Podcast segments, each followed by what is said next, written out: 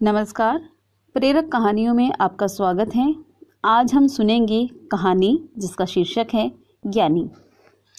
एक दिन एक धनी व्यापारी ने लाउत्जू से पूछा, आपका शिष्य येन आपसे किस बात में श्रेष्ठ है?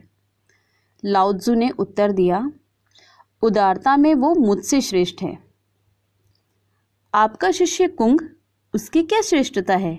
व्यापारी ने पूछा लाउत्जू ने कहा, मेरी वाणी में उतनी मिठास नहीं है जितनी उसकी वाणी में है।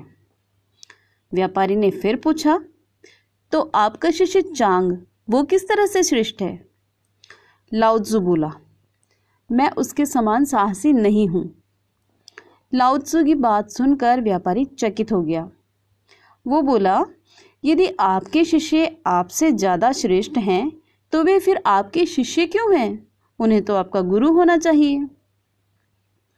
लाउज्जू ने मुस्कुराते हुए कहा, वे सभी मेरे शिष्य इसलिए हैं क्योंकि उन्होंने मुझे गुरु के रूप में स्वीकार किया है और उन्होंने ऐसा इसलिए किया है क्योंकि वो जानते हैं कि किसी सद्गुण विशेष में श्रेष्ठ होने का मतलब ज्ञानी होना नहीं है।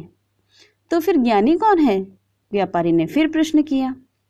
लाउज्जू ने उत्तर दिया, वो जिसने सभी सद्गुणों में पूर्ण संतुलन स्थापित कर लिया हो। आज के लिए इतना ही। नमस्कार।